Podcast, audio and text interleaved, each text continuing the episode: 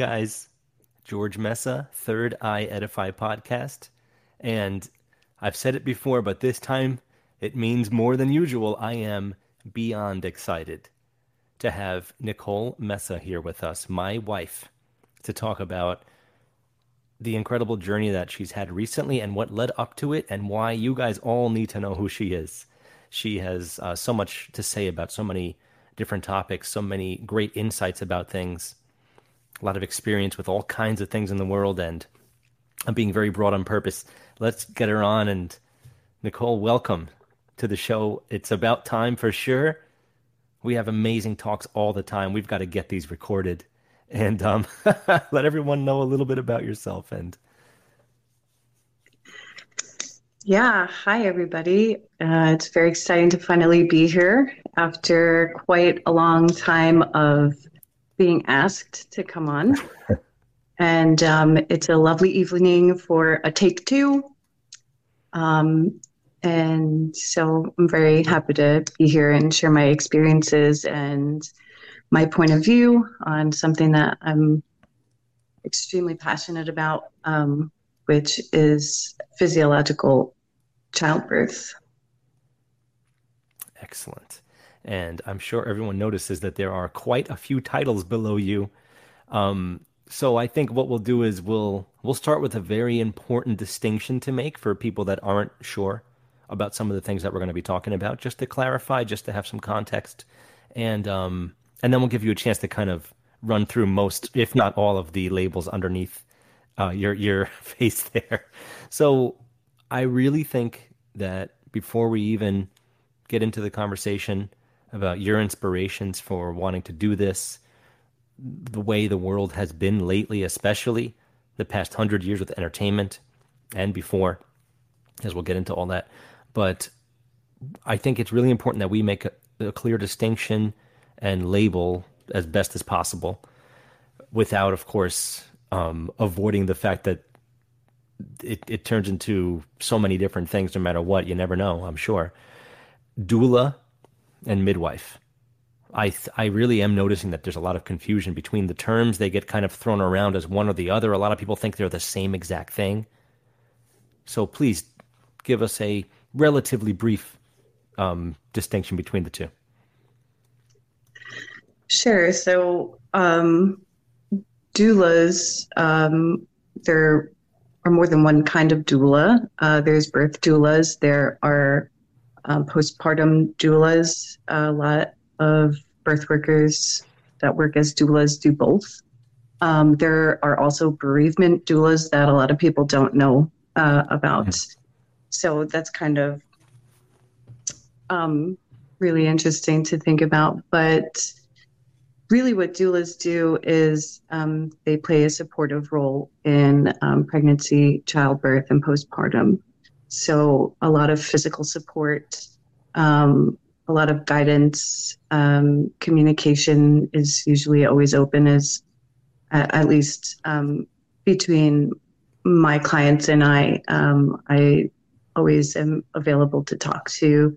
Um, education is a big part of um, my services as a doula uh, during the pregnancy period. And um, as far as um, midwives go, somebody, um, a friend of mine the other day, um, had just said something really interesting um, that midwives are people who know what to do with her hands is a is a person who knows what to do with her hands.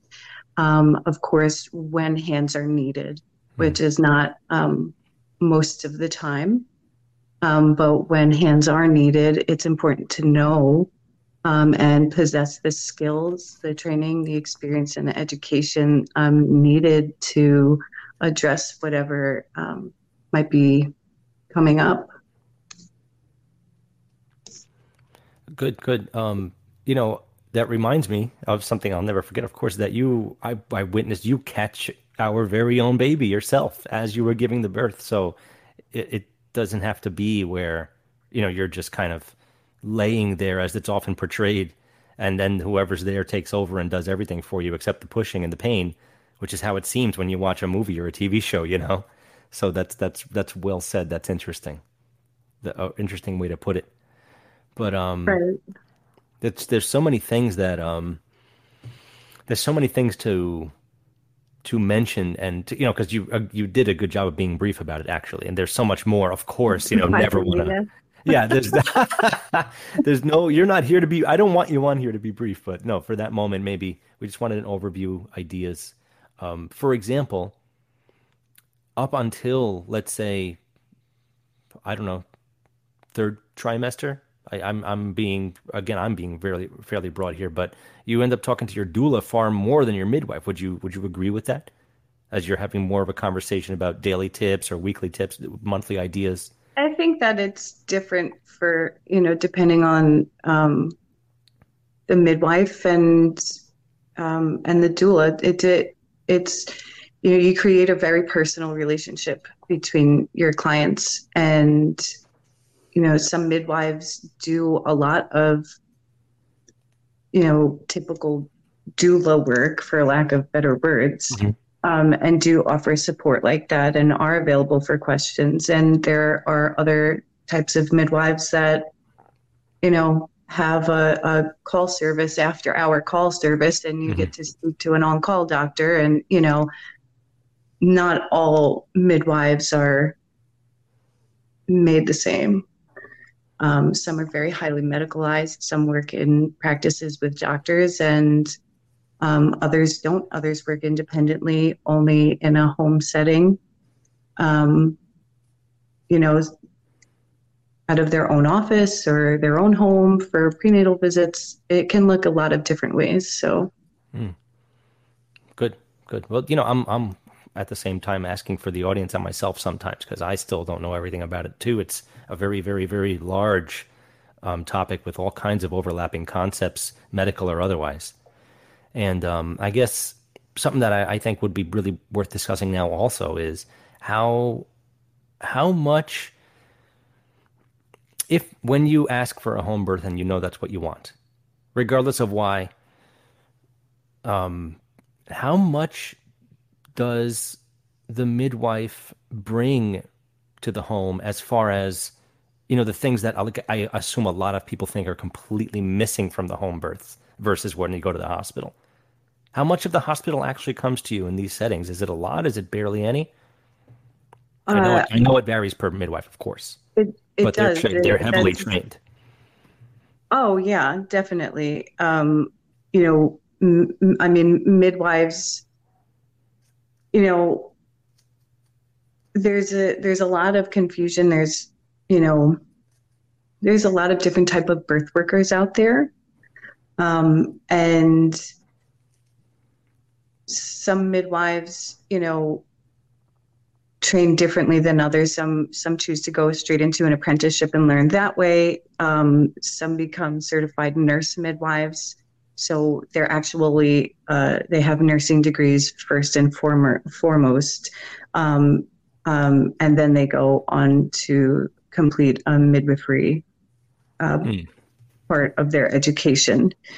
Um, but part of that it, training is apprenticeship and learning by doing and learning by observing and, and actually being present for birth and um, witnessing um, and that's something that also looks at that can look a thousand different ways, but um, you know, it can be kind of tricky because there's a lot of people out there that um, are working as midwives, whether they call themselves midwives or or not, or birth keepers or or doulas, but they are attending um, births and don't necessarily have the experience or the training or the education or any of the things that um, you know really if you're going to carry yourself in such a role you know somebody should have. So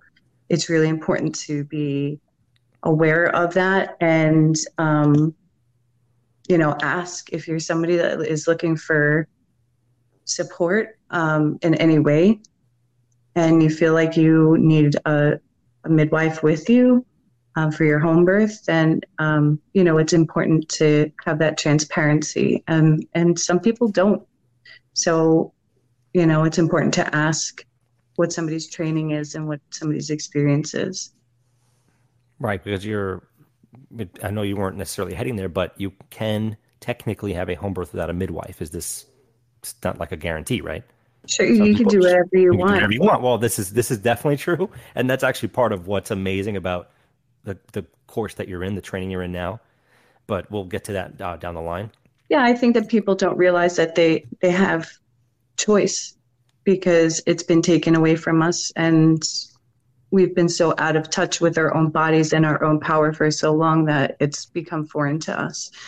But um, but getting back to what your actual question was, is there are some midwives um, who carry medication and IVs and certain things on them, and there are midwives that choose not to do that for whatever valid reason they may have, and um, you know they may only carry herbs on them, herbal tinctures and herbal remedies and things like that. There are midwives that choose to carry none of that.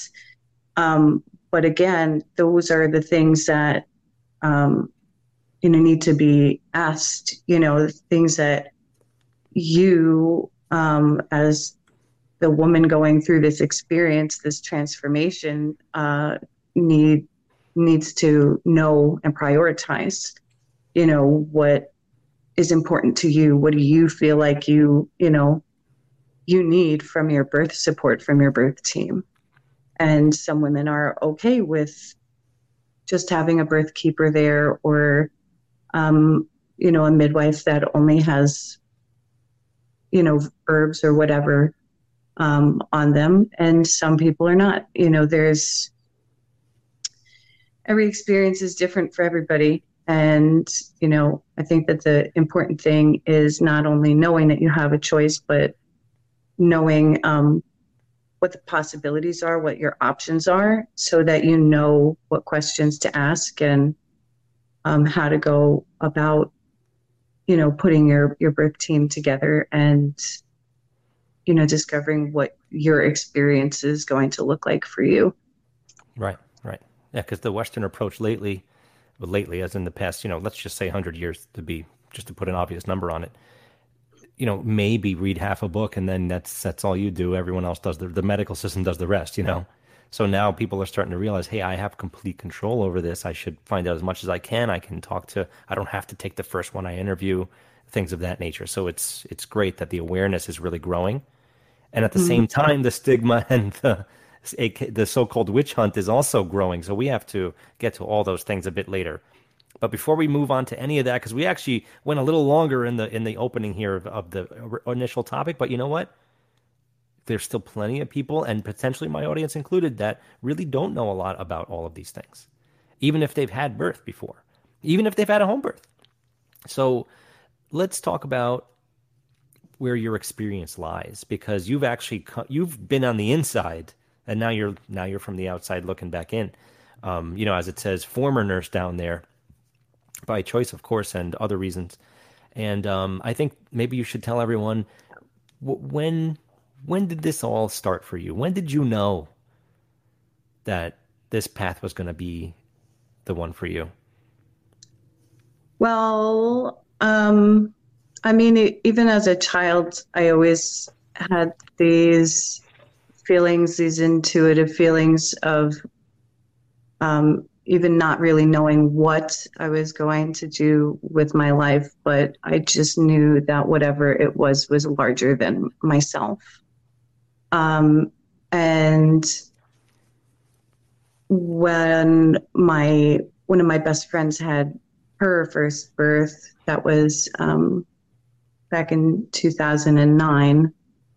Um, it was a real eye, eye opener for me. It was the first time that I I had already had my my first birth. My my son was already five, six months old at the time, but it was the first time that I got to see it through the lens of the uh, supportive role, um, and it was such a privilege to be able to be there with her, and even um, at, in the at, at that moment, like seeing things that I didn't understand or I, I just didn't agree with things that just like I wasn't in the medical field at that time, but things that just made me feel like sick to my stomach in the hospital. And, um, you know, it, it really put me down this path of um, being called to birth work in particular. Um, and so, um, but supporting my friend in that was so rewarding for me. Um, and it was just such an honor to be able to experience that uh, alongside of her. But um, I then became a nurse. Uh, I was a licensed practical nurse um, from 2010 until about a year or so ago. So, over a decade in the medical field, uh, spanning from many different specialties, um, but excelling in OBGYN. Uh, and my latest um, endeavor, I guess, in the medical field was in OB triage in an outpatient setting. So I was dealing with a lot of routine lab work and sonograms and diagnostic testing and um, emergency phone calls and a lot of different things. Um, and I just started to fall out of alignment, or I started to realize that I was not in alignment with the system in which I worked, rather. So, um, there were things that I had to, you know, do. I couldn't recommend very simple things because was not FDA regulated or approved or um, you know there's just like such a lack of choice you know it was like i couldn't give the information and the things that i knew to these women uh, in order for them to make decisions on their own, which is what informed consent is. So, um, you know, it was kind of not a part of my job, even though they swore that it was. right. And um, yeah, so uh, I decided that, you know, the time was right. I had already actually um, I had continued for my RN several years before that, um, in the with the intention of becoming a certified nurse midwife to further down the line, um, and that did not work out. And it seems like anytime I tried to take a step uh, further into the system, the universe was just like, "This is not for you." So it was discouraging for a little while um, until I realized that it wasn't that I'm not supposed, I'm not meant to be a birth worker. I'm just not meant to be that type of birth mm-hmm. worker. And um, yeah, it was eye opening. So there's a, a, tremendous lack of choice, uh, a tremendous lack of education, and um, I'm not really about that. So I decided to become a, a, a doula, a birth doula. I had already supported several friends during their pregnancies and births. Um, so it was kind of like a natural step into birth work for me. Um, I took a training. It was basically already things that I, I knew. Uh, and I chose not to become certified, even though because certification for uh, being a doula is not really a thing, even though um, they make they make it a thing. It's not really like a legal thing, um, and uh, I wasn't in alignment with that either. I didn't really need a piece of paper to tell me that I knew what I was doing and that I was good at what I do. So I chose not to continue with that. But um, I think another big realization coming from the medical fields and stepping into like this more uh, natural childbirth role is um, the realization that my experience in nursing was led by ego. And I definitely at first had this kind of savior complex that so many um, providers in the medical system have, which is a lot of the time why people go to get their white coat in the first place because they want to help, but they really want to save people. Um, and what I am learning is, um, and what I am, am working with clients is educating them in order to make the best decisions for themselves. So, um, kind of like the opposite. Hmm. You know, nobody needs to be saved. Um, when they have the right education, especially. And um, it's, uh, like I was saying before, uh, greater than myself. It's, um, it comes from a higher calling, a higher power. And it's for the soul collective. There's a tremendous wound that needs to be healed. And that's what I'd like to contribute to with this work. That's wonderfully said. Really, really wonderful. And um, I think it shows. Oh, first of all, my personal opinion about how in touch with your world I think you are. I really think that a lot of people may have read the signs you received the wrong way or may have been steered down the wrong path because of it, because that's the nature of our culture in general. This is being recorded in 2023 in the United States, just in case anyone needs context. And um, there seems to be this whole, just to quote Michael Hoffman in one of his newest books, or his newest book, um, it's a it's like a death cult out there. They want you to be afraid to have children. They want you to think it's like a very painful and awful process, trauma of birth, and they want you to think that you know if you have another kid, you're gonna add to climate change. You're gonna destroy the world. You're gonna destroy the planet you know your grandparents your parent your kids no not your kids your friends and family are all going to suffer because you made this bad decision to have a kid you know it's it's unbelievable it's disgusting and i think hopefully the past few years with uh, good old covid has shown people a lot more than they expected to know about things like the medical industry things like how we're guided through entertainment and through cultural norms and stigmas to make decisions. To think that we're educated about a decision just because we're doing what everyone else does, what the you know what technically is the right thing to do. It's uh, pretty crazy. And you were there, and you were working during COVID as an OB triage nurse. And uh, yeah. uh, some negative, some pretty negative things happened that prove what the head, you know, what the conspiracy theorists say about uh, what the shot was doing to people. I think maybe we should touch on that for just a moment. I know it's a touchy subject. It is, but um, yeah, COVID was crazy for so many different reasons. Is yeah. crazy for so many different reasons. Um, but yeah, I worked through COVID.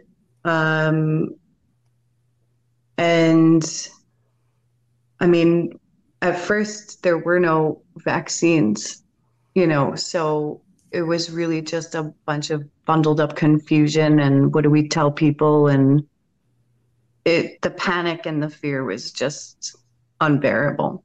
Um, and the lack of support, um, I mean, was unbearable also. But uh, I mean,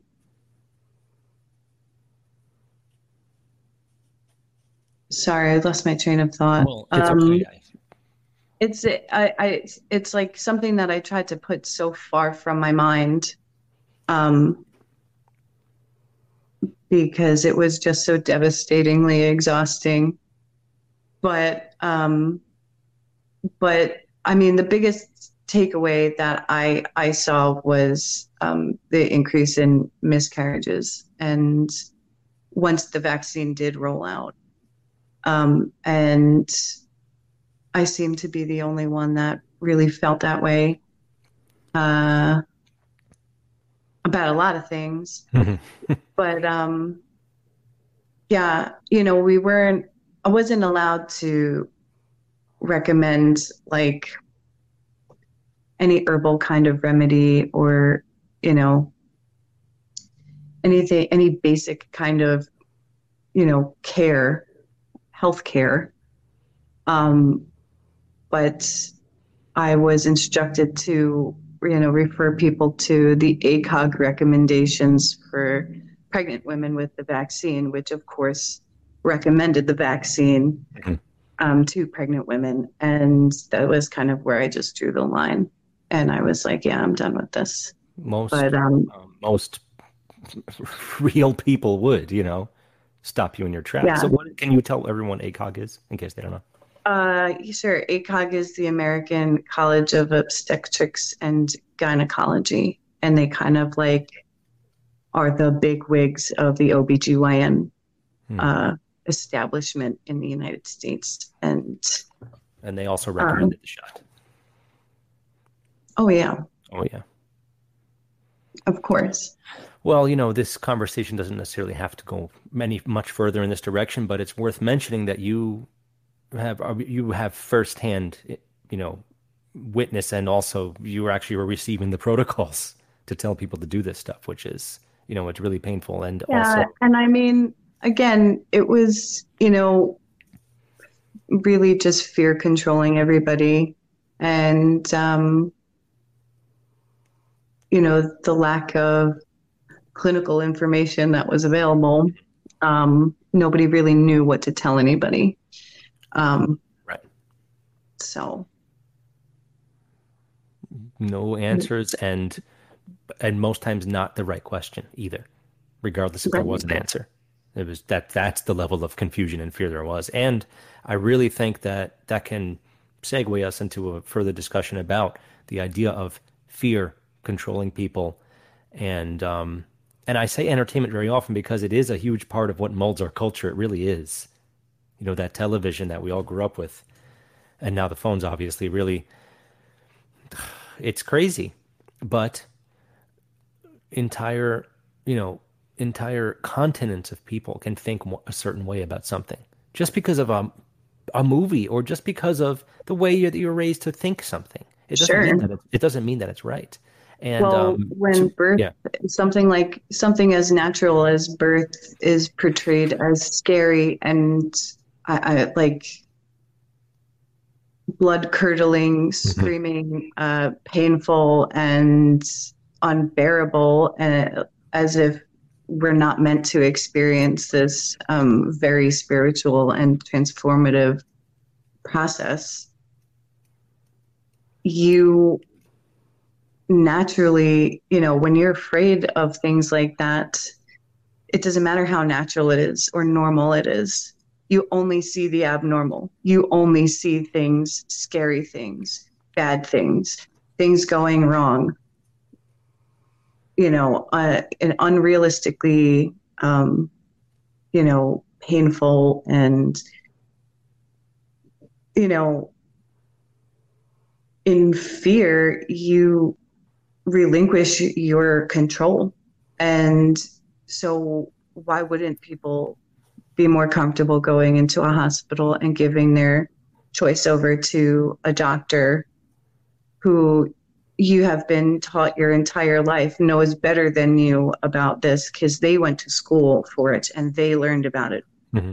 Um, trust, and, trust the science, right? As always, right. Trust the experts. Mm-hmm. You know, not you, the woman who was divinely created and designed specifically to birth children trust the white coat in the room mm-hmm. who does not even possess the anatomy to do what you do. so, right. You know, it's, yeah, fear leads a lot of people off of uh, the ledge, so to right. speak.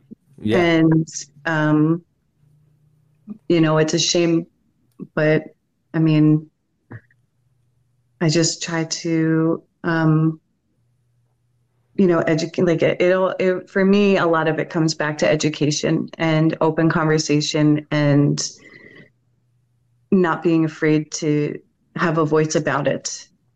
Um, because it is scary to talk about um, you know when you're a student midwife who's not planning on becoming licensed and it can be very scary um, you know you don't know the witch hunt that you were talking about is a real thing for sure. Um, and I think that it's important to acknowledge that it's not just it's not just midwives um, uh, versus other people in the healthcare industry or the government. It's midwives versus midwives. Also, mm-hmm.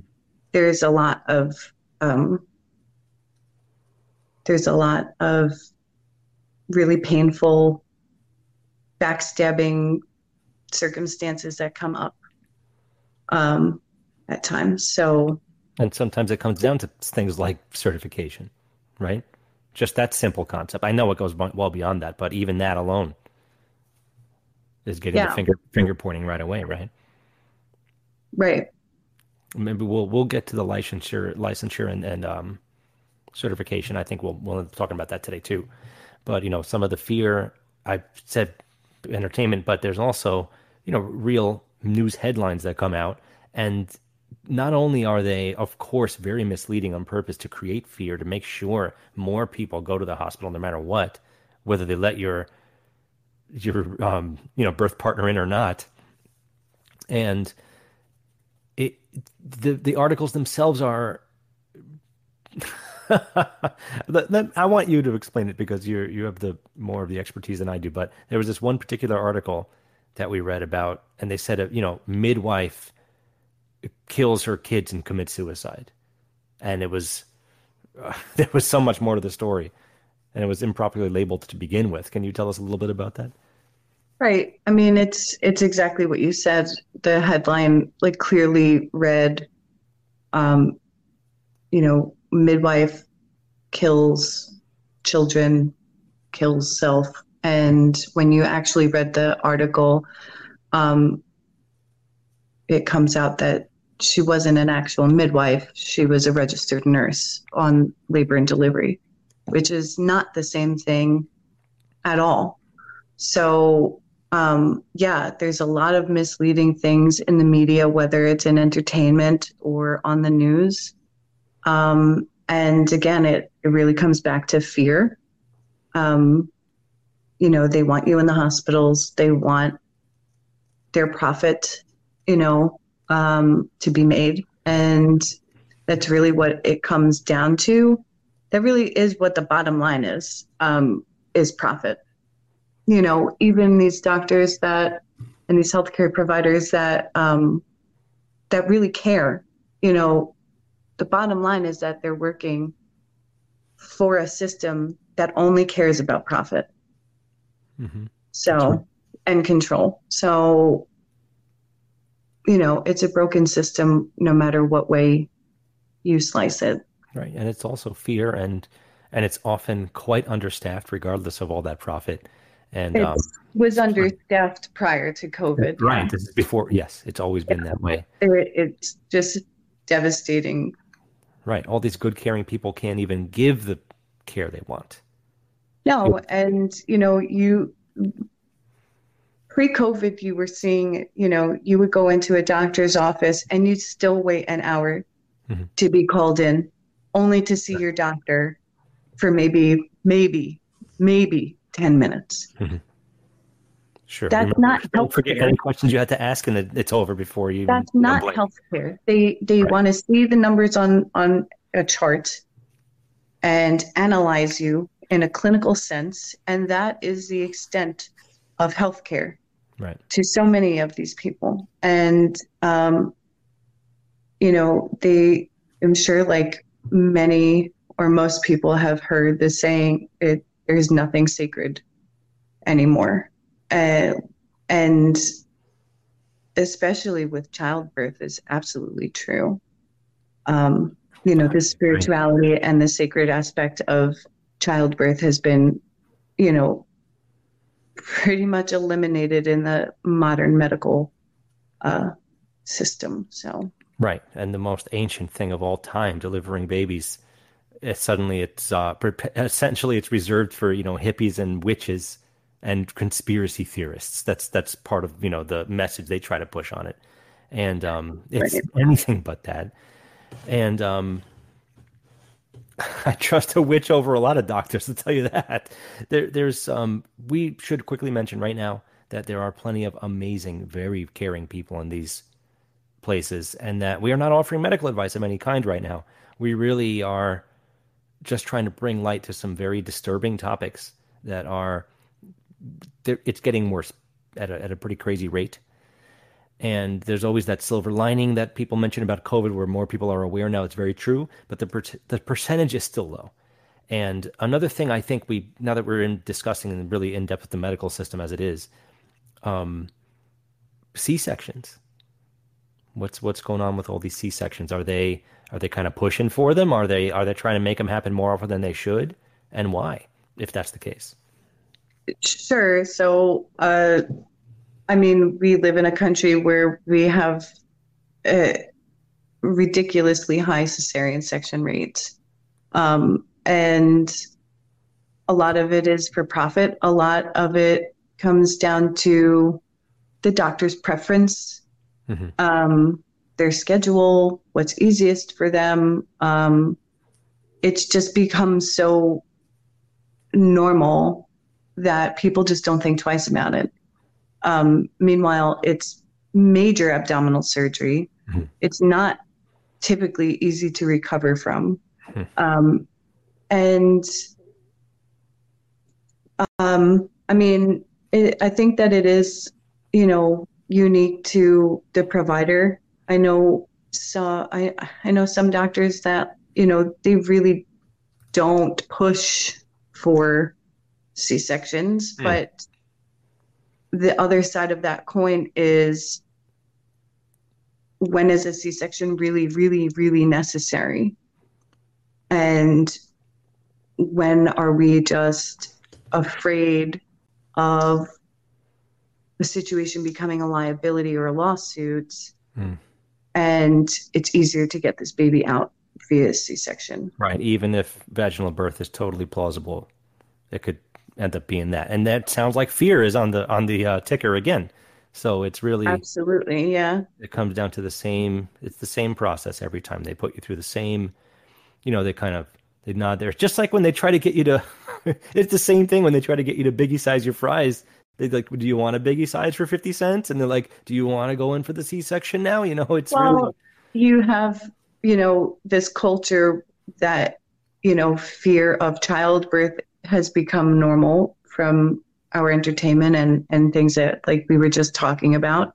And you have these medical providers that live in absolute fear of being sued. So it's the perfect combination. Well, you're afraid to have a vaginal birth, and I'm afraid for uh, to have a lawsuit. It's easier to just cut you open and rip this baby out of your body. So, you know, no exaggeration. Yeah. Yeah, that that's that's pretty harsh. And and what about um I think we, we should quickly touch on this too the the uh, the concept of you know having the birth when you're supposed to when you naturally your body is ready to do it at that moment as opposed to being induced let's say at the hospital where maybe they're just rushing it forward so you're not there for another 2 days. Can you maybe talk about that a little bit too? I feel like that's part of this category. Um, yeah, I mean, inductions of induction of labor, they happen for many different reasons. Um, some medically necessary reasons, some just because you're over your due date, and uh, again, doctors are afraid of having some kind of liability. Hmm. It could be something like that. Um, but that's different than um, an augmentation, uh, of labor, which is using basically the same medication, which, pitocin, which is synthetic oxytocin, which is the hormone that your body secretes mm-hmm. um, when in order for you to give birth. Right. Um, and instead of using it to induce labor and get it started, they're using it to speed up your natural labor. That sounds very unnatural. That sounds like the. Oh yeah, I'm sure there's. All, it sounds very unnatural. It, uh, yeah, it just sounds like you know it can lead to so many um, problems, mm-hmm. potential problems, and uh, a plethora of further medical intervention, and it does much of the time cause problems, and um, you know everything is with risk, and people a lot of people are under the impression rather that um, you know you're safe in a hospital and medical interventions because they're done routinely mm-hmm. doesn't mean that they are not without consequence and not without their own risks. Um, but informed consent again is not really something that is being done thoroughly. Um, you know, they may very quickly go over the risks and, you know, talk, even the tone that they go over it with mm-hmm. you is just like, oh, yeah, you know, well, you could have this happen. Oh, you're going to get an epidural. Well, your blood pressure might drop out. Like they don't talk about it as if it's a serious consequence that can actually happen to you. And that does happen.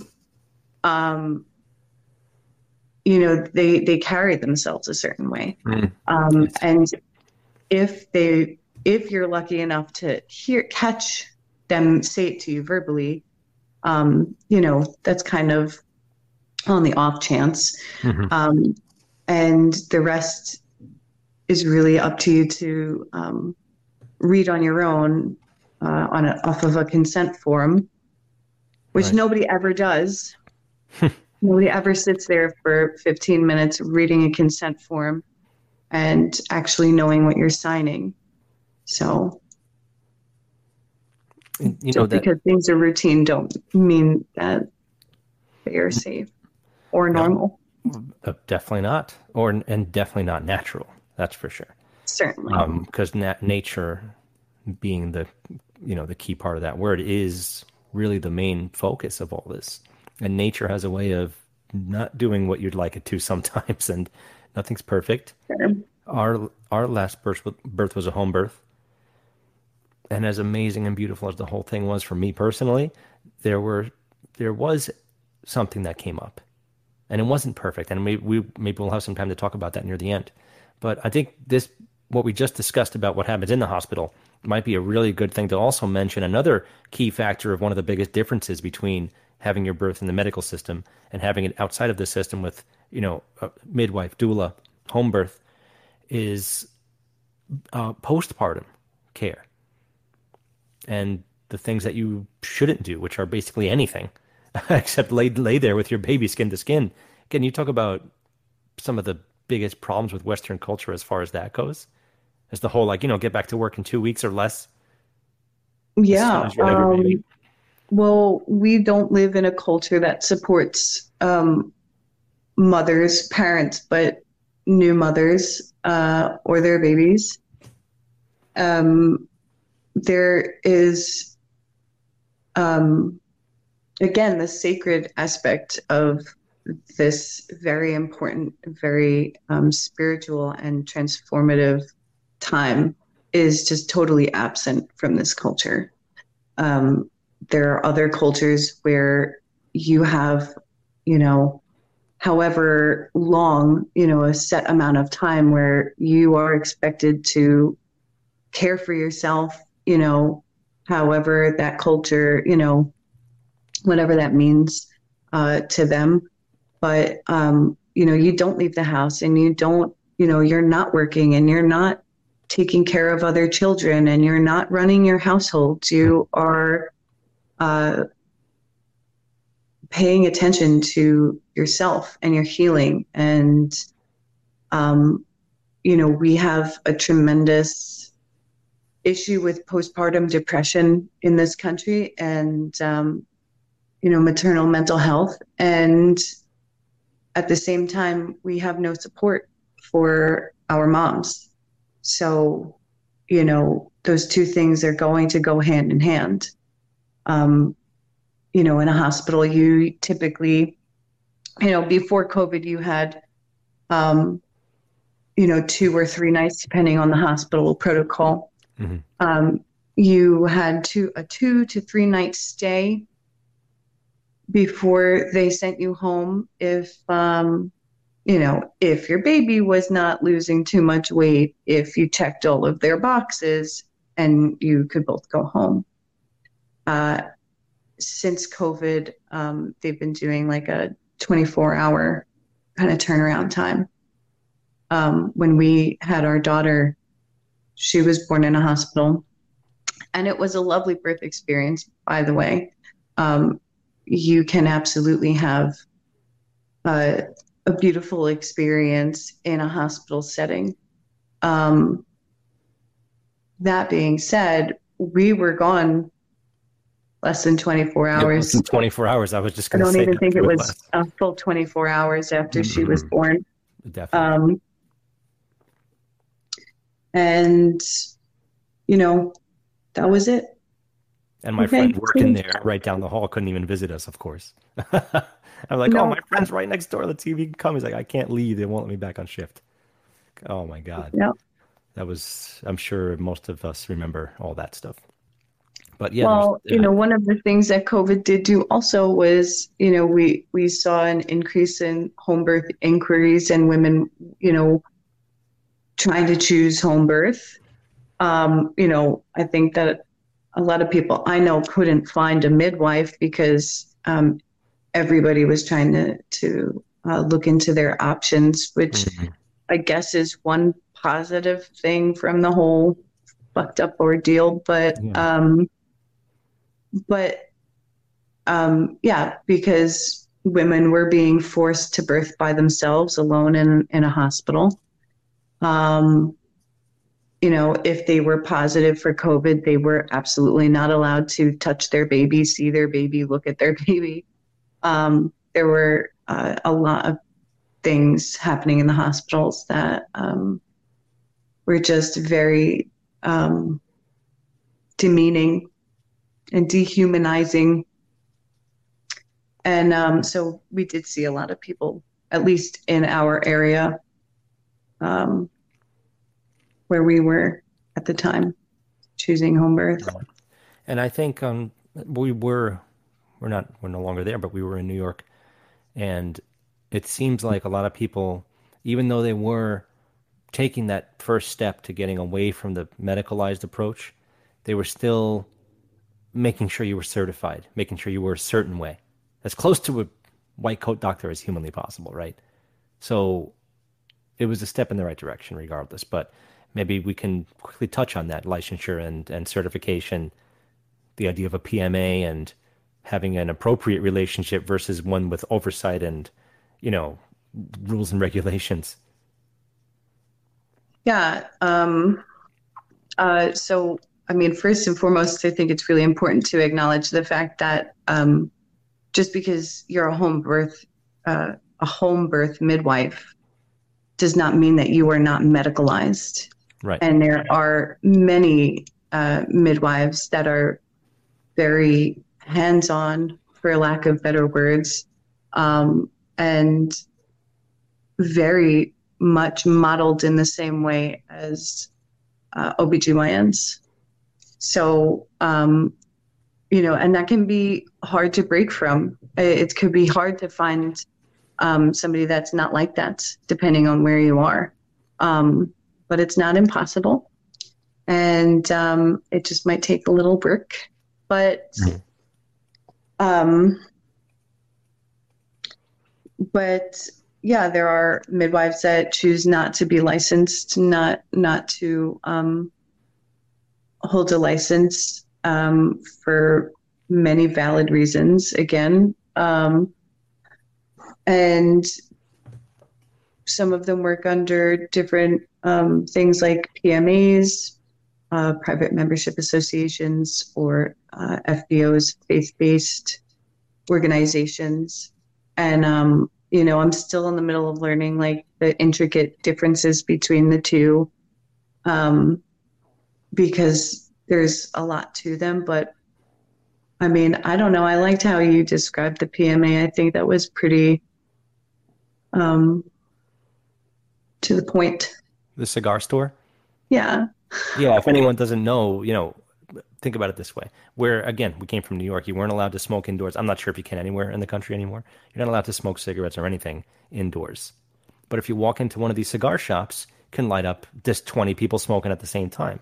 How is this possible, right? It's a, you walk in, it's a PMA there's an agreement between you and the owner of that place that you're not looking to follow those rules and they you don't mind that they're doing it and they are allowing you to do it since you were there to do that obviously. So there's ways around any law at all. There's there's a whole bunch of things that come with that. And there'll be maybe a whole other topic for that. A show i was on a few years ago crow they he had some great information about that. And um that might uh, i think segue nicely into what you're doing now. Radical midwifery with uh, Maryn Green's incredible course at indiebirth.org. I'll certainly leave a link in the show notes. But um, why don't you talk about how how this all came to be and how you're you are where you are now and this awesome awesome place that you're going and you've had an incredible journey. I'm just so happy to be part of it.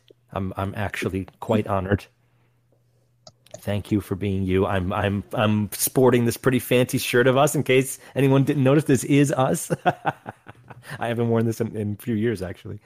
Um, yeah. To, how did it? Just go for it. How did you get to this point now? Um.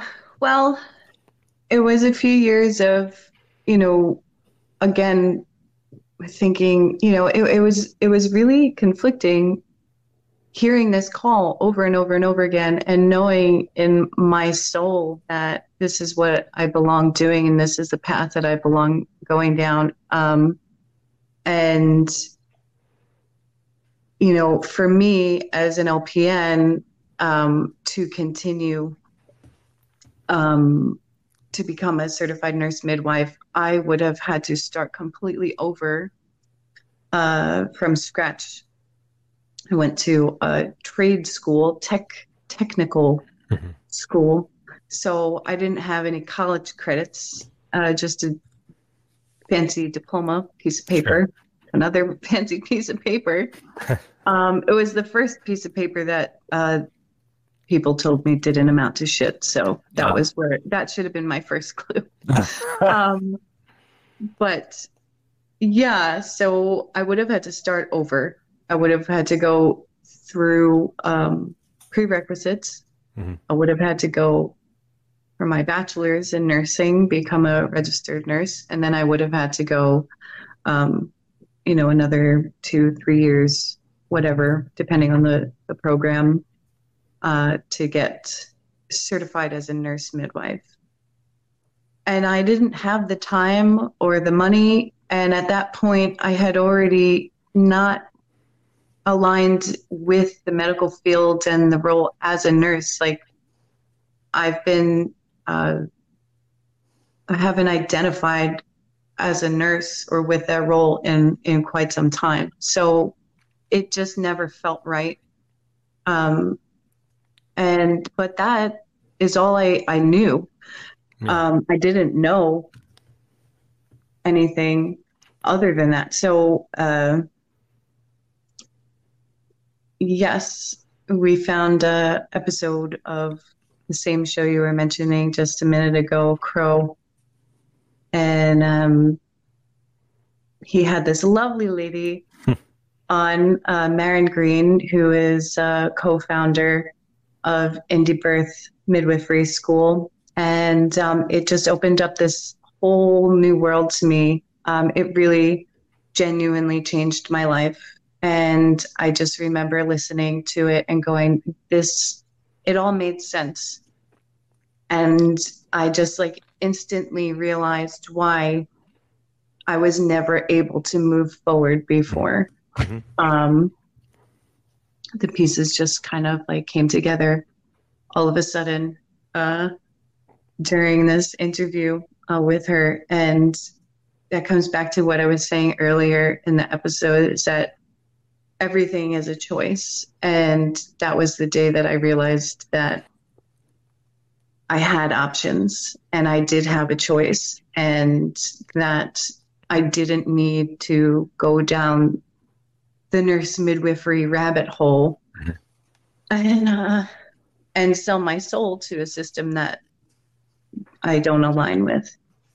So um, it was about a year. I think I read every everything that I could find about indie birth, uh, and I became a part of their little social network.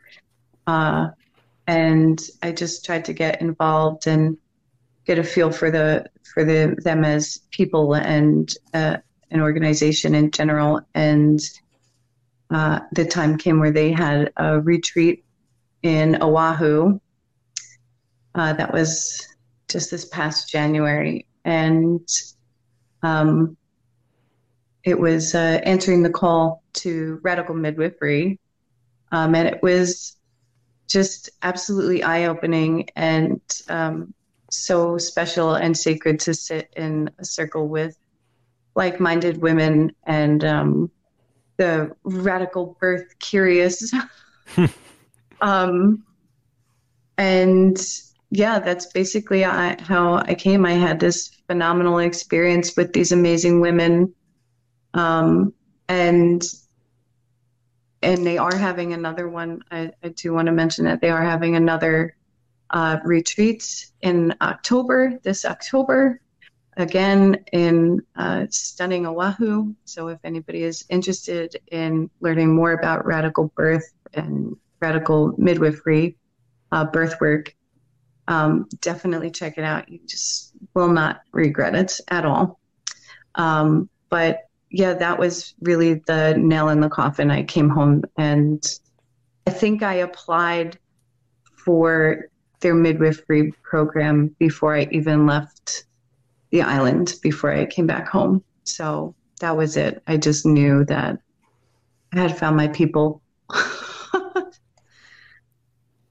That's usually what happens for most people. They they come to the realization that they they do have options, that there it's not a dead end street, even though it feels like it might be. That's often the push to you know telling you that you should just keep pushing forward with the, with at least being there mentally, and then it, it it they realize it before they get like, this is it. I, I know it. I can feel it. I could tell you were, it was time. I mean, once we heard that interview, that was enough. Yeah. But then you actually got to, you know, have this m- magical experience. Let's just call it that. Um, going. It was absolutely thing. magical. Yeah. And then you. That was it, you know, and and and you're on the path now. So eventually we'll have you back on to talk about you know the experience of you now being in the in the seat of it but let's let's let's slow down for a second now because there's this is clearly not the last episode of any of this stuff. We are we're kind of just getting into the ideas. I want to have you want again to talk about more about the history of things and how the hell did we get to this point. If anyone has mm-hmm. seen my episode unholy trinities i discussed the idea of shakespeare King James and how they really helped things along as far as getting essentially the entire world convinced that witches are old, disgusting hags that are just making terrible trouble for people constantly. Um, and that, of course, um, to, to, there's a need. There's a need to find people that call themselves witches and warlocks and potentially make sure that men were handling all the births from then on, because that's one way to control things. And and and look where we've it's it's hundreds of years later, but look where we are now. I have a very strong feeling that was really the big push for it, the start for it, because before then, well, first of all, before then you had community, you had neighbors, and you know that whole postpartum thing we were talking about. If if let's say the husband wasn't there, to take care of the kids for half a day, you probably have your neighbor or your relative who lived right next door, or maybe even in the same house. I mean, things were just so much different, you know. And um, yeah, nobody's saying we have to go back to this time of tribes, but the tribal concepts are a big part of what keeps humankind um, as amazing as it is, and and, and as as flourishing as it is, to have support. Um, it's just not there in a lot of ways nowadays. And um, we went from a place where I didn't see any kids hanging out in the street. Now we're somewhere where there's kids hanging out all over the street. It's wonderful to see. And um, this is, you know, there's there's pockets of it, but times have changed, and change is actually a really big part of what you're doing. You're you're making changes for the better, for the perception of midwifery in general, and the overall acceptance of it, and the concept that it's not this you know this symptom that you have a child coming and now you're going to suffer. It's none of that. Everything is happens the way it's supposed to happen. Almost 100% of the time so maybe if you if you want to we can probably end with talking about our our home birth experience and um, sure. where, where, it landed us and how we got to see things and on both sides of the coin, so to speak. Sure. Well, first, I just want to say that it really hasn't been that long where like this real medicalized model of pregnancy care has come into play mm. Because it really was not that long ago where women were still birthing um, in their homes, and that was very normal. Um, right. So yeah, that was just part of this last go around, the early 1900s, I think. Yeah, well, it really hasn't most, been that long. Most of the so-called Rockefeller medicine took over for just about everything, right? Department, Department of Education style things included, and um, we will get into that in our next episode a little bit more of the history and the mystery. Uh, particularly... I just wanted to clarify the time. The timing. Sure. It, really hasn't been that long. It, you know, it, it kind of is going along with like this very quick, technologically advancing mm-hmm. culture that um, is not ours. It's it doesn't no. belong to us. None of this belongs no. to us, and childbirth is just one thing. One thing that they have um, no, tries to take away from us. So you're right, and I think really, it's. But think, let's put this perspective on it. It is going to take hundreds of years for this kind of switch. It's completely unnatural. Most people will fight back against it. It's taken this long to completely inculcate billions sure. of people. Billions of people are convinced of the opposite of the real spiritually obvious truth nature and natural, radical, right? This is the way to go. And um, it's only radical now because it hasn't been this way in the norm for as long as it has been. But you're 100% right. It only, you know, technically recently has this ridiculously huge change happened. But it this is it took this long. And uh, again, go back to my episode if you guys haven't seen Unholy Trinities. I think there's a lot of actual groundwork context for this conversation without even meaning to. But a lot of German thought has entered our our landscape uh, culturally, whether it's the music that we got with most classical music coming from Austria, Germany, changing the way we see and think and hear and feel music, and um, uh, same thing for this. Nothing bad. Germany's amazing. I love the language um, but even the word germ, you know, it's funny how Germany has such a huge impact on us uh, since like 1850. All the philosophy that people are very um, quick to throw into a conversation, it's all coming from there. So stay tuned for more on that. We're definitely going to have a nice talk about that and see how what really led, what several or many more than that events led to this eventual takeover of birth I just can't even believe I'm saying that. You know, it's such a crazy thing to even mention, but it has. Yeah, been, it uh, sounds really crazy. It sounds crazy. Yeah.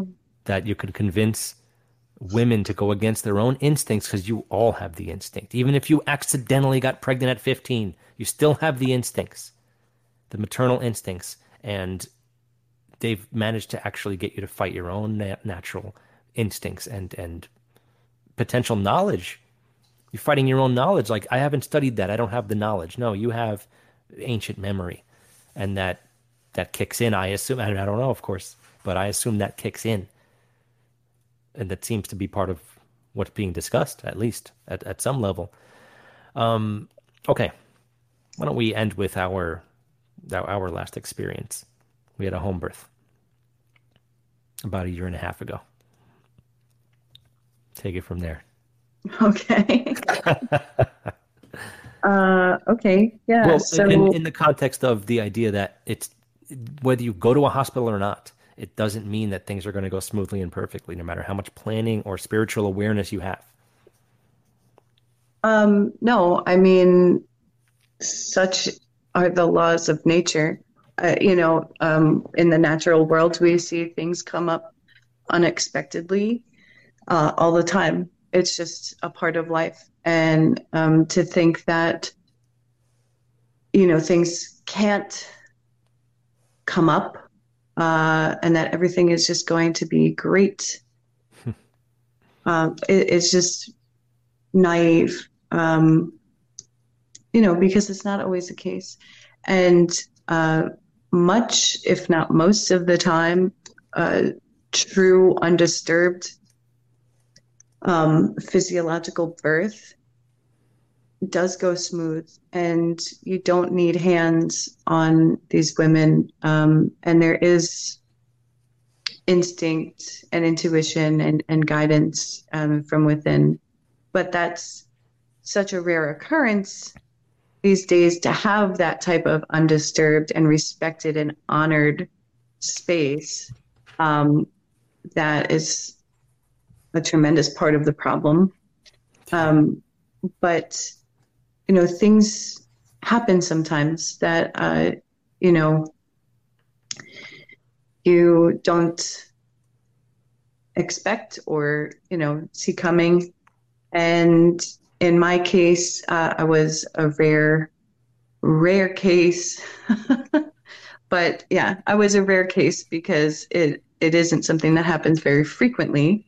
Um, I had a pretty severe postpartum hemorrhage um, and I did receive medication to stop my bleeding, and there were a lot of things that happened to stop my bleeding and to stabilize me. Um, but I, I, mean, that goes back to me, um, you know, the importance of feeling safe and and building your birth team, uh, a team that you trust.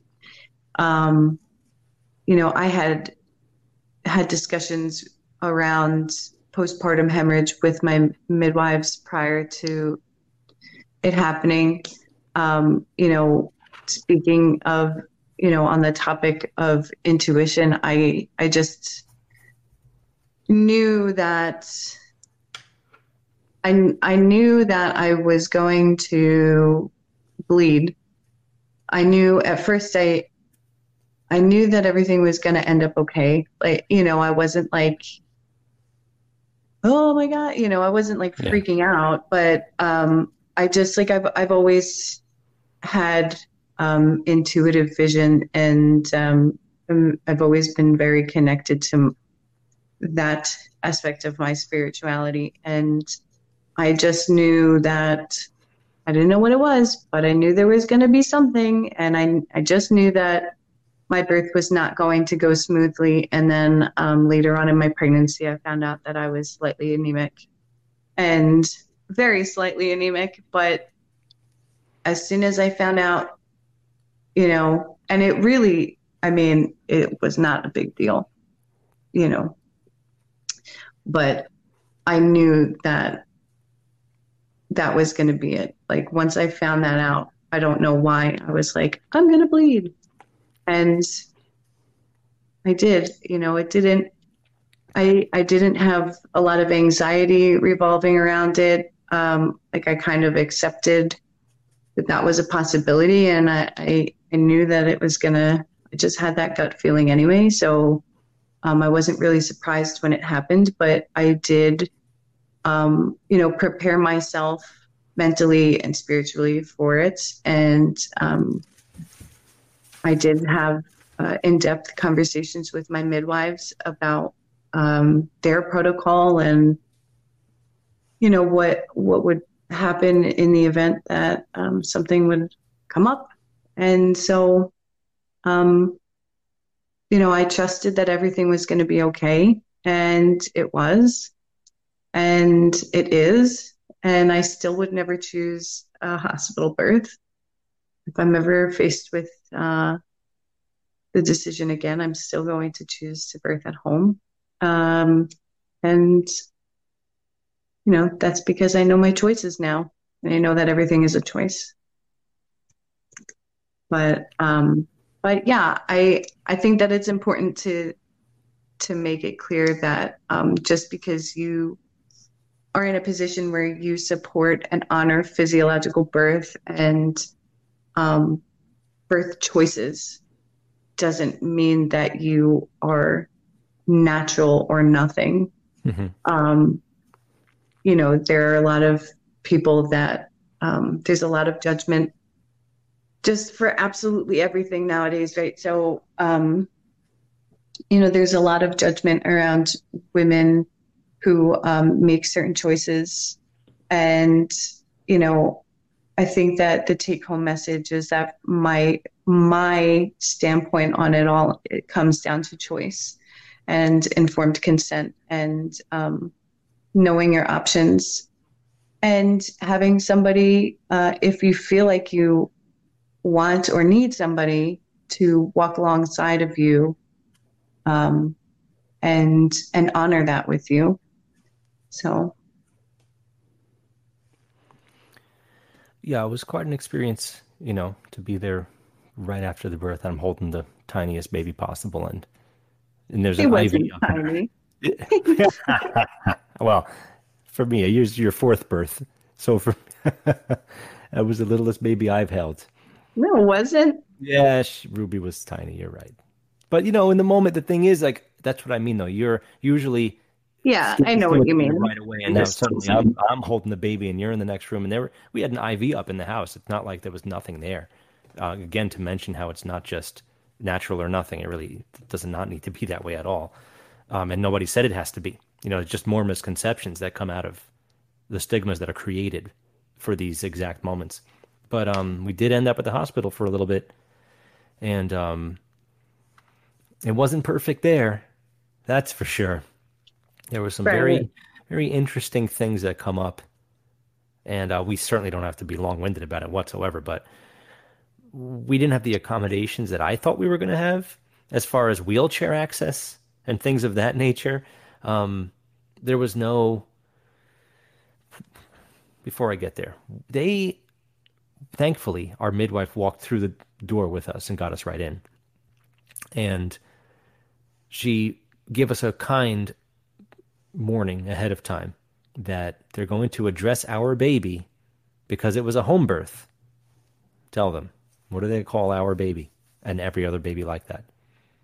A dirty baby. A dirty baby, right? Yeah. It's almost like um, it's almost like a racist slang, you know. It's just such a negative way to say something. It's crazy, and um, I certainly had not yeah. heard of that term ahead of time. I did not know that, so that was a relative surprise. Nothing, nothing, uh, nothing happy about that, and they, you know, we weren't there forever. It was okay. The experience was okay overall. We're not here to bash hospitals. We know what's wrong with it and what isn't.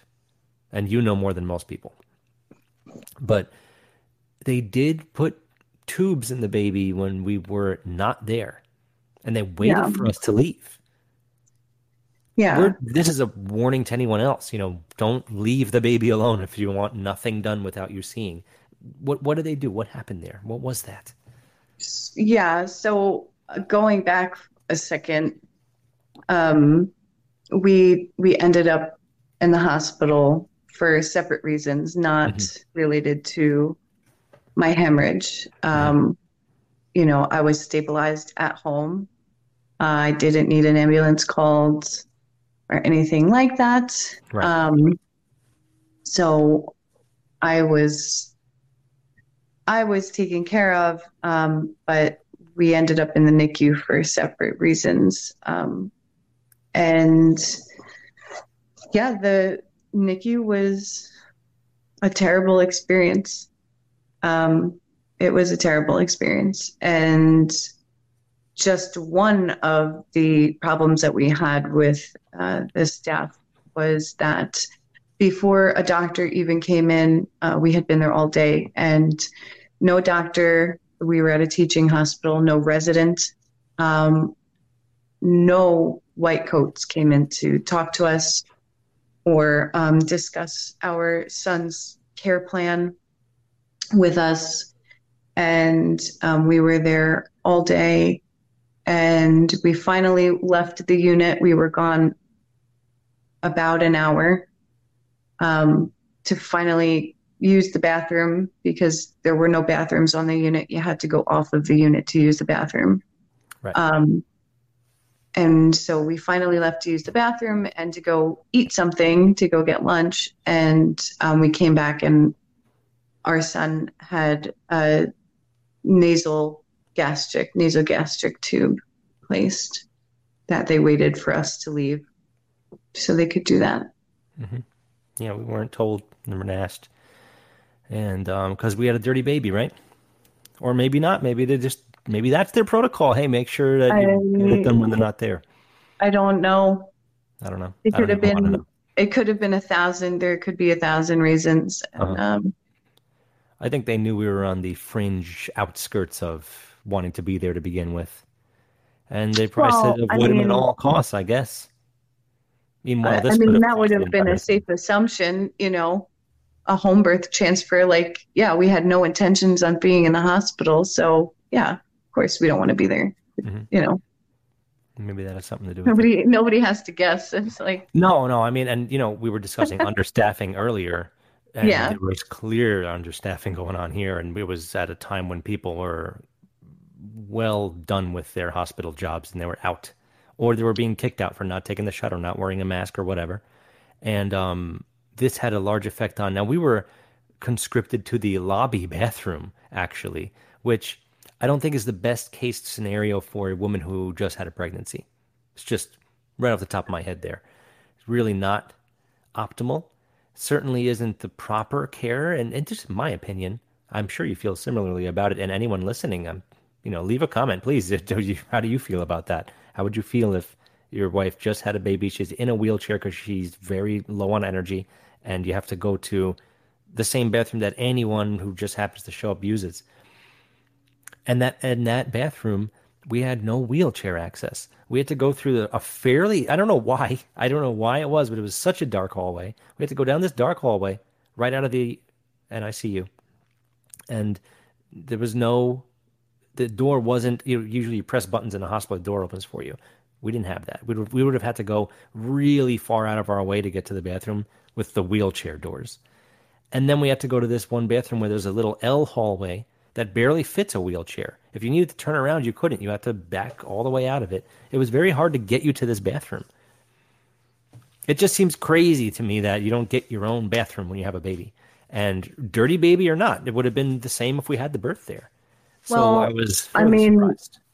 but like we were saying the postpartum period is there's nothing sacred about it. Mm-hmm. There's no attention to uh, recovery and care um, and honor, honoring a woman that has just um, gone through this crazy, entered this complete liminal space um, and brought a new soul into this world. There's just, oh, you think you're the only one? Get back to work. it's really the mindset, you know, yeah. that that we have a lot in this culture. So you're right about that. And we love we love, you know, the world. We grew up where we grew up, whatever. There's plenty of amazing people all around. And that that fact proves itself every single day. And um but there is an unfortunate probably very small group of people that have made sure that the world is what it is now. And um, they're not going to win, but as of right now, they're doing decently. It's hard to talk to people about certain topics. You can't even really open up to somebody without them thinking you're crazy. And um, I'm obviously completely crazy, and it's it's such a shame. that we can't just have a conversation with someone, just a good old fashioned conversation. It's kind of my goal on this show is that I I don't say the things that I try to be very specific about in certain other ways. That way I can open up conversation. I want conversation. And I want people to think about something and find out more on their own rather than just listen to me or you talk and be like, well, that's the answer. It's not. It's not. There's what there's much more. Human beings are so complex to begin with. And there's just so much more to any set of information. There, there's always more. There's always more to learn. Um, it doesn't matter how much experience you get with something. There's always going to be something that proves that you don't know everything. And um, the more people take that approach, I think the quicker people will grow and learn. Because, again, in this part of the world, this neck of the woods, I think there was a humongous stagnation in overall personal growth, spiritual growth, and knowledge in general. There was a lot of well, I'm working 60 hours a week. I'm just going to gamble on sports and play video games all day. And, um, and I deserve it and I don't care. Meanwhile, they have kids. They're doing other things, you know, there's, um, it, it limits you from being able to learn or grow at all. But it's what they tell you to do. You know, it's not love thy neighbor. It's compete with thy neighbor so you have lots and they don't have much at all. And then don't help them if, you know, if they have to move a couch or something. It's, it's so crazy and backwards. It's just, I don't remember once any kind of team building, loving work that ever happened at any schooling I've ever taken. I just remember somebody being like, Can the head guy do all the work? And then we all got the same grade. That'd make me very happy. I need to cheat on my test. I had no time to study. I've been teaching kids for a long time now, and hardly any of them had an appropriate amount of time to even think for themselves. Now, it's fine to want kids to do a lot of stuff. But when you've got, you know, two sports and three instruments, and then they're telling me they don't have time for friends or even television, I don't want them to have television, but I was shocked to hear how few kids were actually playing video games. They didn't have mm-hmm. time to do that. So it starts young now. They want to make sure that your time is completely occupied and that you have so little time to even think that you're not going to ever open a book and of course you're going to end up getting drunk with somebody by the time the weekend hits because you can't, you know, TGIF, you know what I mean? TGIF culture. Right. Anyway, that little rant was basically me just saying that there's big, huge problems with the overall mental status of almost everyone, us included. Where nobody's perfect, and nobody is taught to embrace themselves or to brace for the future by learning as much as you possibly can about the world you live in. There's so much to know and so little time. And I personally think I lost a few years just doing whatever I was doing with music. And yeah, I played lots of video games. I lost a lot of time there, I think. I gained something from it, but not as much as I, I put in, you know? And um, a lot of people are in my situation. And now it's time for all of us to learn from the, especially from the past few years and from the past few decades, and to learn, grow, think outside the box, and realize that there's so much more to everything. And uh, somebody like you can inspire a lot of other people, in my opinion, to do just that because you're always growing. You're never, you never stop. You've never stagnated once. And um, even if you have personally felt like there was a time of turmoil mentally, you're still, you used it as an opportunity and I know you did because it always seems like there's the ebb and flow, and you come out of it, and I can tell that you, you know, you realize that you grew, and you, you're. I just, I love seeing it. You know, and and me personally, I feel like I really stagnated. So having you, you know, in my life for the past almost ten years now, in case anyone was interested, um, it's helped me broaden my horizons and perspectives and make me a better person too. So I appreciate you for being you. And I hope that a lot of people got an idea about who you are today because you're certainly going to be back on this show. And we've got a lot more to talk about. But I think we had a really good kind of um, overall discussion about why people should at least, if they're considering having a child, whether they've had one or not yet, look into all of your options. You have a lot of control and power over how it goes. And um, somebody like you can be an integral part in getting them into that world and starting to you know give them some ideas, some references, sure. some ideas, and um, th- that's where we have your display name here. Why don't you tell them where they can contact you if anyone wants to say hi or ask questions? Or yeah, and so so I'm on Instagram um, right now uh, at Petricola pholadiformis, and um, I am on Telegram under the same name. Um, yeah, if you need guidance, if you're in need of birth support, um, definitely reach out to me. Uh, I am, you know, taking uh, birth clients, postpartum clients, and um, and I'm I've been tossing around the idea of traveling, so um, I am open to traveling. Uh, so that could be an option too if um, if you're in need. So that's great. That's great to hear, and um, it's been really kind of surreal having you, you know, on this camera here. yeah, yeah, exactly. It's so it's it it's been I've been really looking forward to this, and um, I hope I, I lived we, up to your expectations. Well, I think we covered a lot of topics actually that were very appropriate and and coming from a place of experience. We're not just both sitting here talking about stuff that we have heard about or read about or heard somebody else talk about. You've had a lot of firsthand experience with basically everything we talked about today. So it's incredible because most people don't get out of the system. It's either that they feel like they're too old or they just never see the truth for what it is um, it's something to think about. And um, I hope I left you guys with something to think about by having this amazing guest. And uh, just know she'll be back uh, many more times. There's plenty more to talk about here, and maybe we'll kind of get some progress reports from you as we're doing stuff. Um, sure, that'd be we great. Have, we have plans to homeschool. I have a feeling we can end up getting information out to other people who are planning on doing that as we learn through the whole process. It's going to be all kinds of learning and things that come up because of that. And um, yes, please look forward to plenty more interviews just like this and all the kinds of episodes you've come to expect from the show soon.